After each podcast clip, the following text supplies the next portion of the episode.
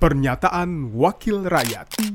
Pernyataan Kurniasi Mufidayati, anggota Komisi 9 DPR RI, fraksi PKS, daerah pemilihan DKI Jakarta 2, saat rapat kerja Komisi 9 DPR RI dengan Menteri Ketenagakerjaan mengenai pastian pelindungan dan kesejahteraan sosial bagi pekerja sebagaimana diatur dalam Perpres nomor 36 tahun 2023 tentang peta jalan jaminan sosial tahun 2023-2024, Rabu 27 September 2023.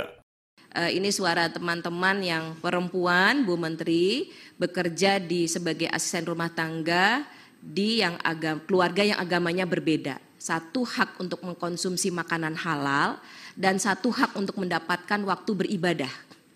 Jadi misalnya kayak hari-hari besar itu ya, bagaimana supaya mereka ini bisa mendapatkan hak untuk bisa uh, berkumpul dengan semua masyarakat Indonesia yang lain untuk bisa ikut sholat id misalnya ataupun hari-hari besar agama yang lainnya. Dan ini uh, sampai sekarang masih jadi kendala dan masih jadi persoalan buat teman-teman.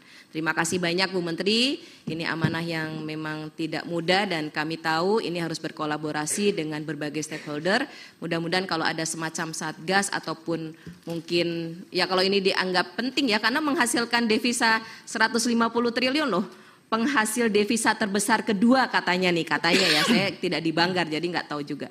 Mudah-mudahan bisa mendapatkan perhatian sebagaimana disebut sebagai pahlawan devisa ini benar-benar bisa diwujudkan. Pernyataan Kurniasi Mufidayati, anggota Komisi 9 DPR RI, fraksi PKS, daerah pemilihan DKI Jakarta 2, produksi TV dan radio Parmen, Biro Pemberitaan Parmen, Sekjen DPR RI.